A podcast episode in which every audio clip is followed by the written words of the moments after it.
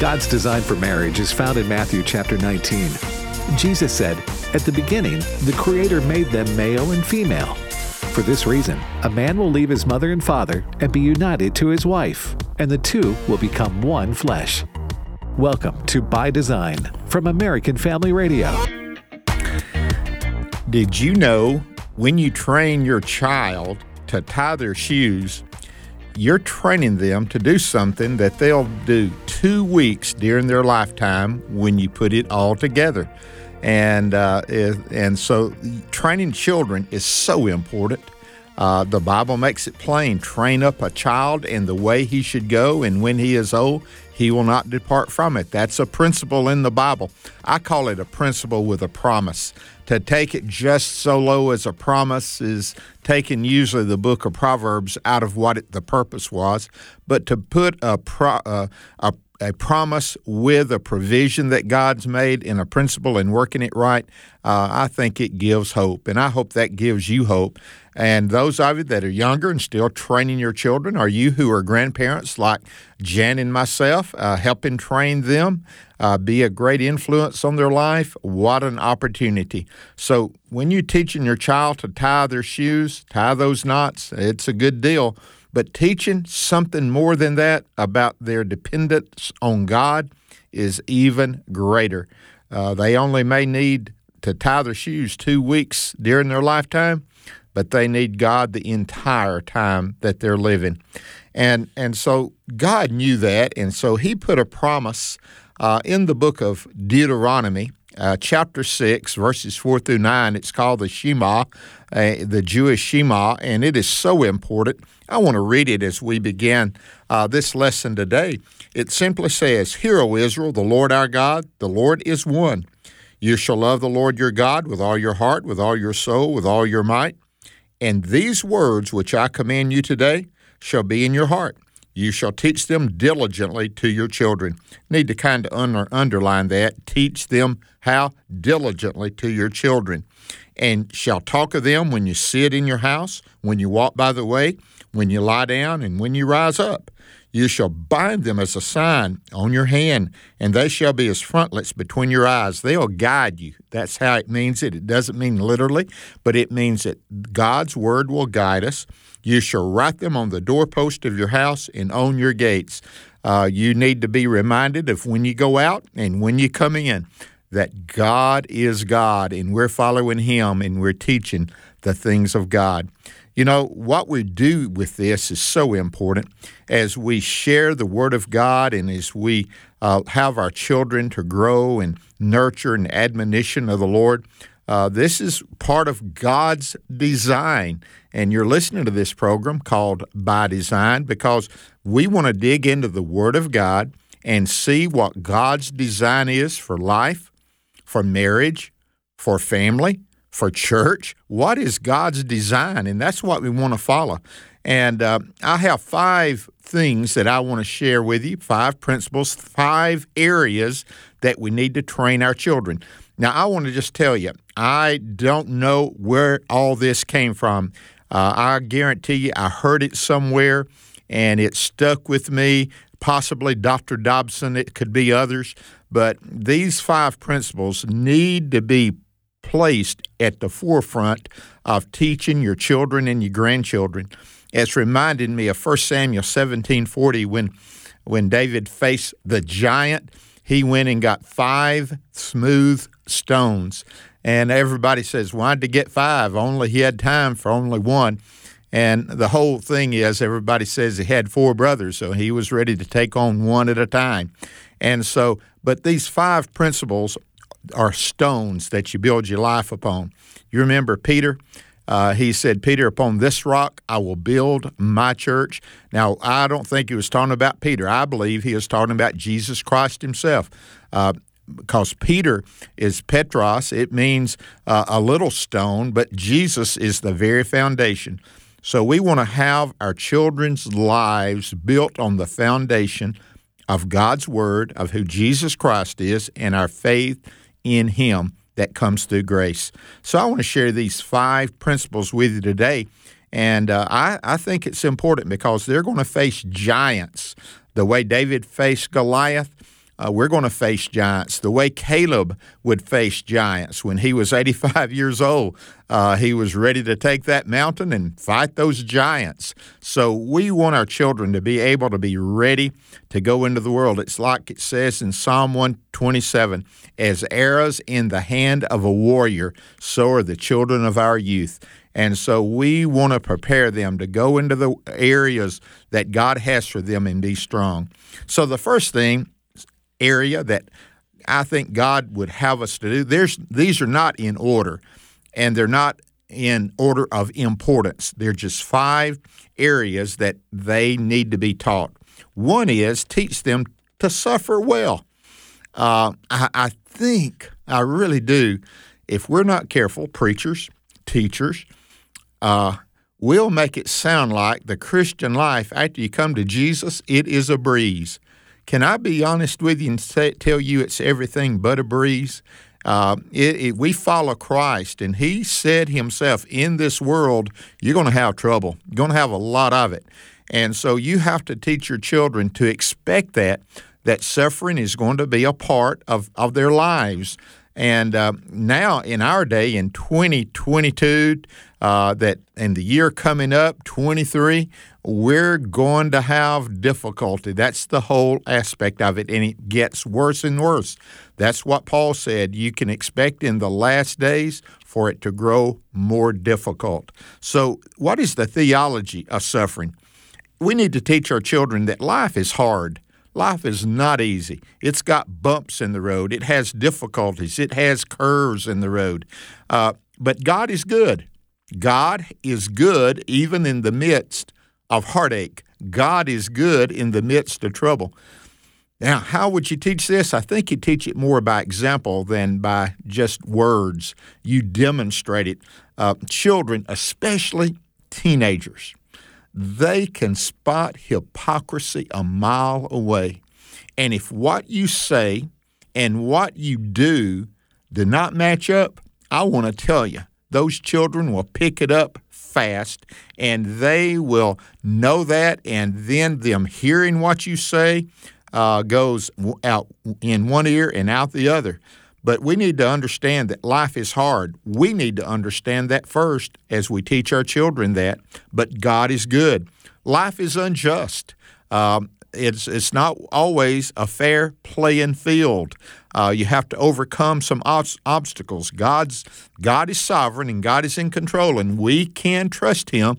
But we don't know the paths that He'll send us on. We don't know the rugged terrain that we'll have to go through. We don't know the minefields that we have to navigate. So we trust Him.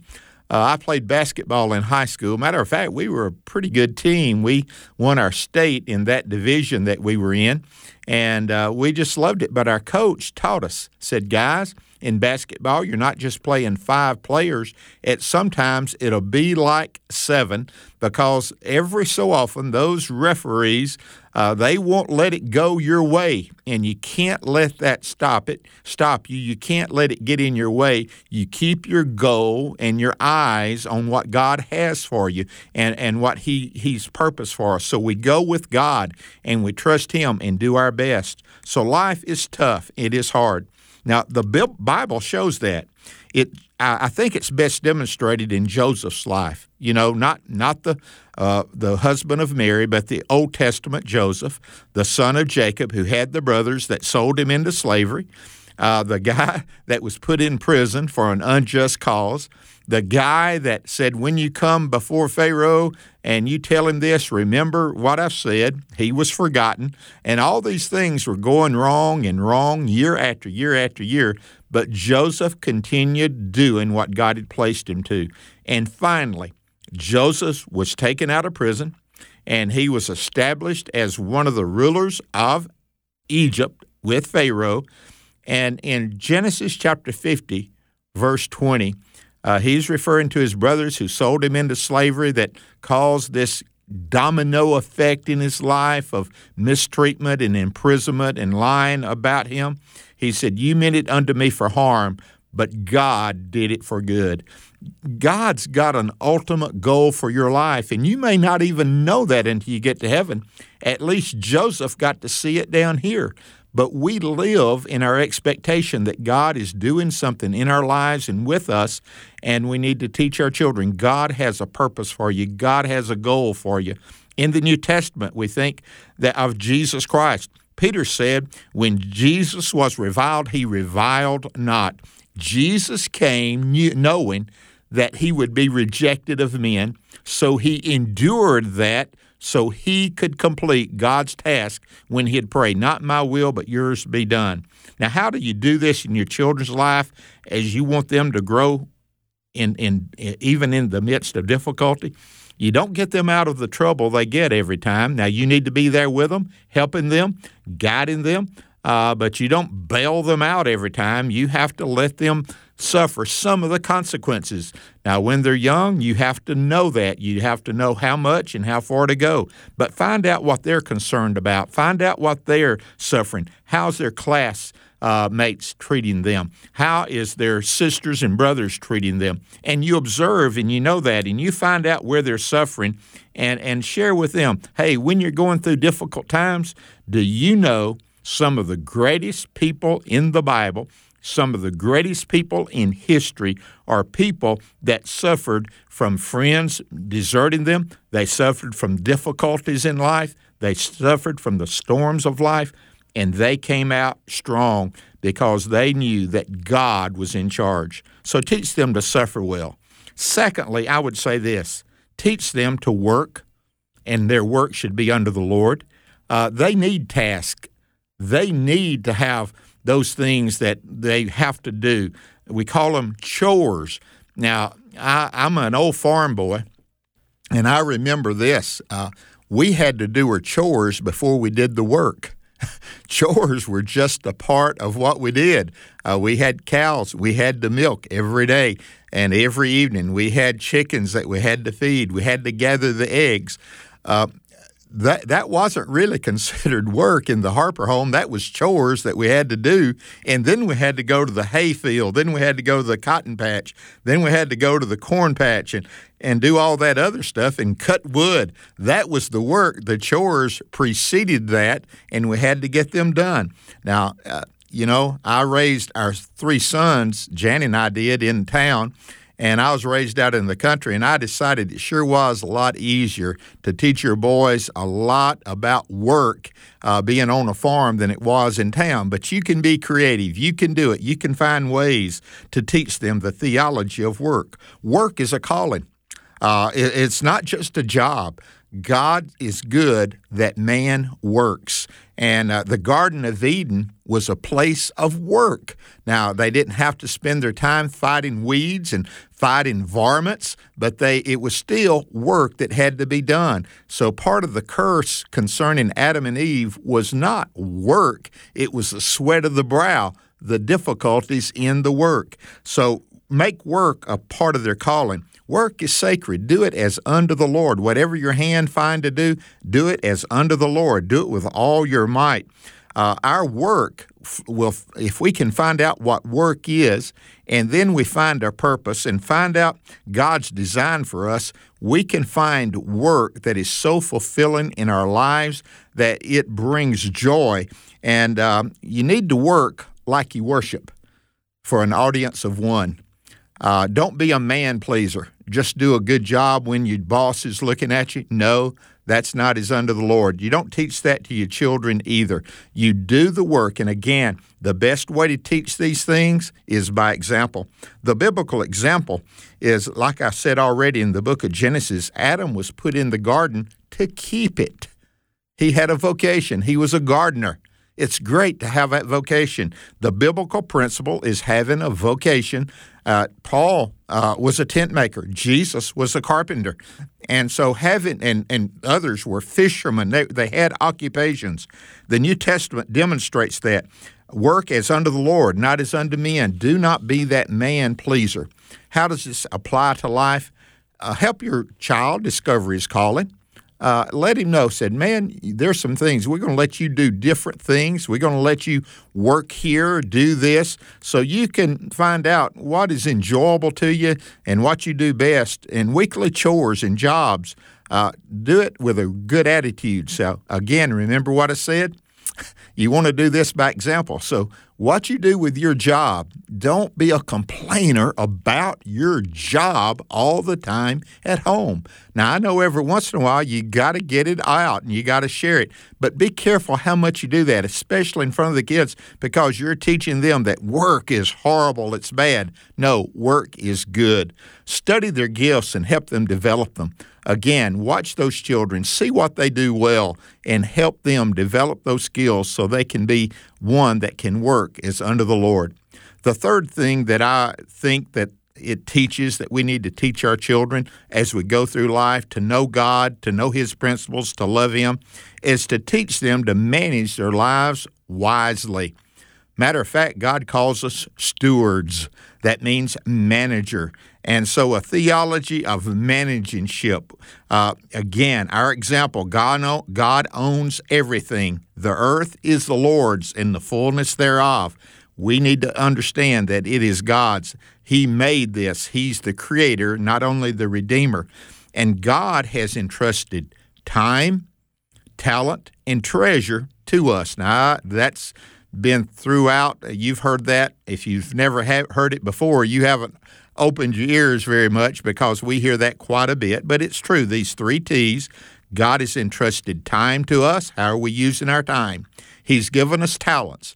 Now, you may have to be like me and work real hard to discover talents you have because I sure could not draw. I sure could not sing. I had no musical ability at all. Matter of fact, when I was in college, uh, my degree required that I have to take a fine arts course.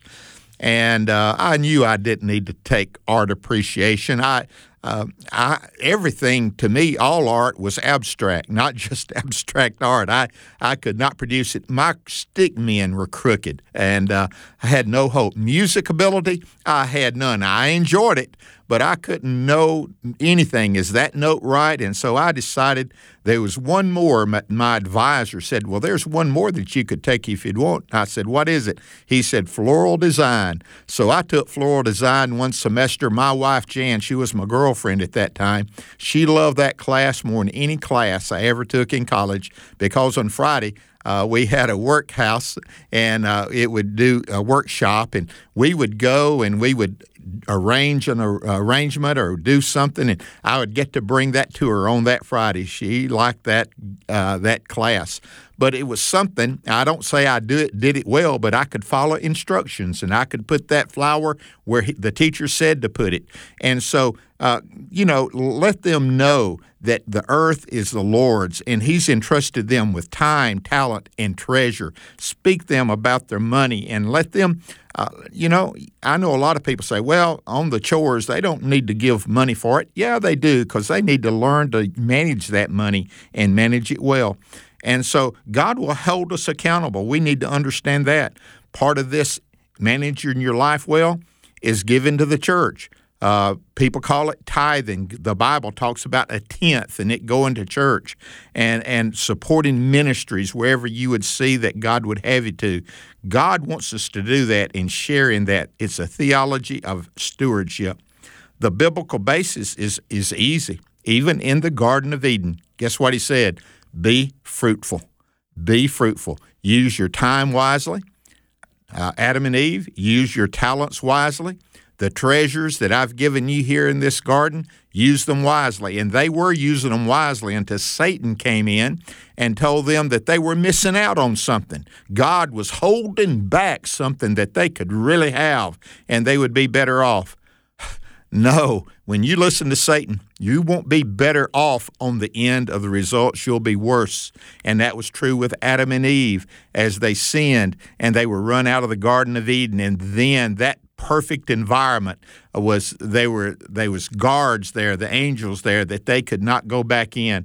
And so the old testament teaches us to be fruitful. He the book of matthew chapter 25 talks about using the things that god has given us wisely like the treasures that god has given you. You don't bury it. Uh, you don't let fear dominate that. No you use it and you teach your children the same thing teach them to manage their lives, manage their, their finances, manage their time wisely. And so when you do that, how do you do that? Teach your children the three purposes of money giving, saving, spending. Let me repeat that. Teach your children the three purposes of money giving, saving, and spending. And, and use it wisely. Let them see you do that as well. Again, a best example is you doing it yourself. And teach your children to plan ahead. Uh, when they make some decisions, say, what would this decision mean five years from now? If you don't follow through with what you started, uh, that means in five years you won't have that money saved up. You won't have the ability to play the piano if you don't discipline yourself to practice. Uh, you won't be able to be a part of that gymnastics team if you don't go and learn and let that teacher teach you. So, what you want them to do, learn to manage their lives wisely. The fourth thing is teach them to make wise choices. I'm going to use just a cliche, but it's a good one. Decisions determine destiny. D D D. Decisions determine destiny. Uh, so we need to understand that choices are important, wise choices. We need to go to God and ask Him to direct us in all of our ways, acknowledge Him. He will direct our paths, He will help us in our choices. We need to understand that God is totally holy. That means he's totally other than ourselves. The Bible says God is not man, and the Bible teaches man is not God. And what people has done, they've tried to reverse that and try to make God in their own image rather than us being made in the image of God. And so what we want to do is teach our children that God is holy. It doesn't mean he is unreachable, but it means that he is holy, separate. We're to reverence him and know him. We're to teach them that in worship at home we need to teach them at church. That's why you don't take God's name in vain. God is holy, His name is holy. And God is absolute truth. When God says it and where God stands, we stand with God. We teach our children where does what does God's word say about this? And when God's word says it, we stand there, we walk there, we stay there with God. What God says is good, it's good. And what God says is bad, it's bad. That's just the way it is. Your children need to hear that. They need to see that and observe that. God is God's word is what is truth. In the day in which people are saying, you know, truth is just what you say it is or what you might your truth and my truth. No, God's word is truth. It is settled in heaven. It's settled for eternity. And that your ultimate aim for your child, they need to hear it. We want you to be happy, but more than being happy, we want you to be holy. We want you to know God and to follow Him. The Old Testament makes it plain. You remember Moses calling? He says, Moses, you're on holy ground. Why was it holy? Because God's presence was there. He was in that burning bush. We need to teach them that we're to know that God is holy. In the New Testament, Peter would repeat that and he'd say, You need to be holy because God is holy. That word holiness doesn't mean self righteous, it doesn't mean better than anybody. It just means that I am living my life set apart for God. I want God to have His way in my life. That Jesus would even pray that, not my will, but your will be done. And so you teach your children that making these wise choices with God's mind and God's heart and God's word will lead to a life that is, uh, it may not be happy, but it will be complete. It will be joyful. Now, how do we do that? We even do that when they're little. Man, read the Bible stories to them, sing those godly, good songs to them. Let that be a part of what you do, and let them see that, that God is good all the time, and lift up Jesus to them. Make Jesus the major theme of your conversation. The fifth and final thing that we would say today in how to prepare your kids for life's biggest battles is to teach them a theology of grace. Not only about God's grace, how He loves and He forgives and He makes a way for a person to know Him, but we need to we need to demonstrate grace toward them. That children are going to you know, they're going to mess up. Now, being graceful doesn't always mean that you let them by. That's not what it is. It means that you love them and correct them through it, through the disobedience, through the, the mismanagement. You show grace by loving them and helping them and demonstrating that through them, even in the correction. Grace is the unmerited and unconditional love of God. Um, and and Jesus demonstrated that. He told his apostles, "If you have seen me, you've seen the Father. That is grace." And we want God to be seen in our lives as parents. And so Jesus endured the cross because of the grace that He had bestowed on you and me. The biblical basis again: when Adam and Eve sinned, guess what? He came and He shed uh, he, he killed that animal and put animal skins on them, the shedding of blood. In the New Testament, Ephesians 2 8, 9, for by grace are you saved through faith. It is only through God that we can be saved. It's not works. Now, the rest of that uh, verse, those verses in Ephesians 2 8, 9, and 10, it says, after we're saved, we are created unto good works. We're his workmanship, created unto good works. Good works are to follow. Your children need to see that in your life. Help your children to realize that failure is not final with God. Uh, people say, God, He's the God of second chances. Let me share this. In my life, it's been, okay, the third, fourth, fifth, whatever chances it are. I'm thankful He looked beyond my fault and saw my need. It wasn't only for salvation, but He saw my need for Him to be in my life, staying with me. He would never leave me, He will never forsake me. Teach your children that God is a friend that's there, closer than a brother. Let them see that the grace of God is so real. It's demonstrated in your life. Let them hear what God's done in your life, that He saved you, whenever that was. Let them hear the stories of grace that God demonstrated in your life.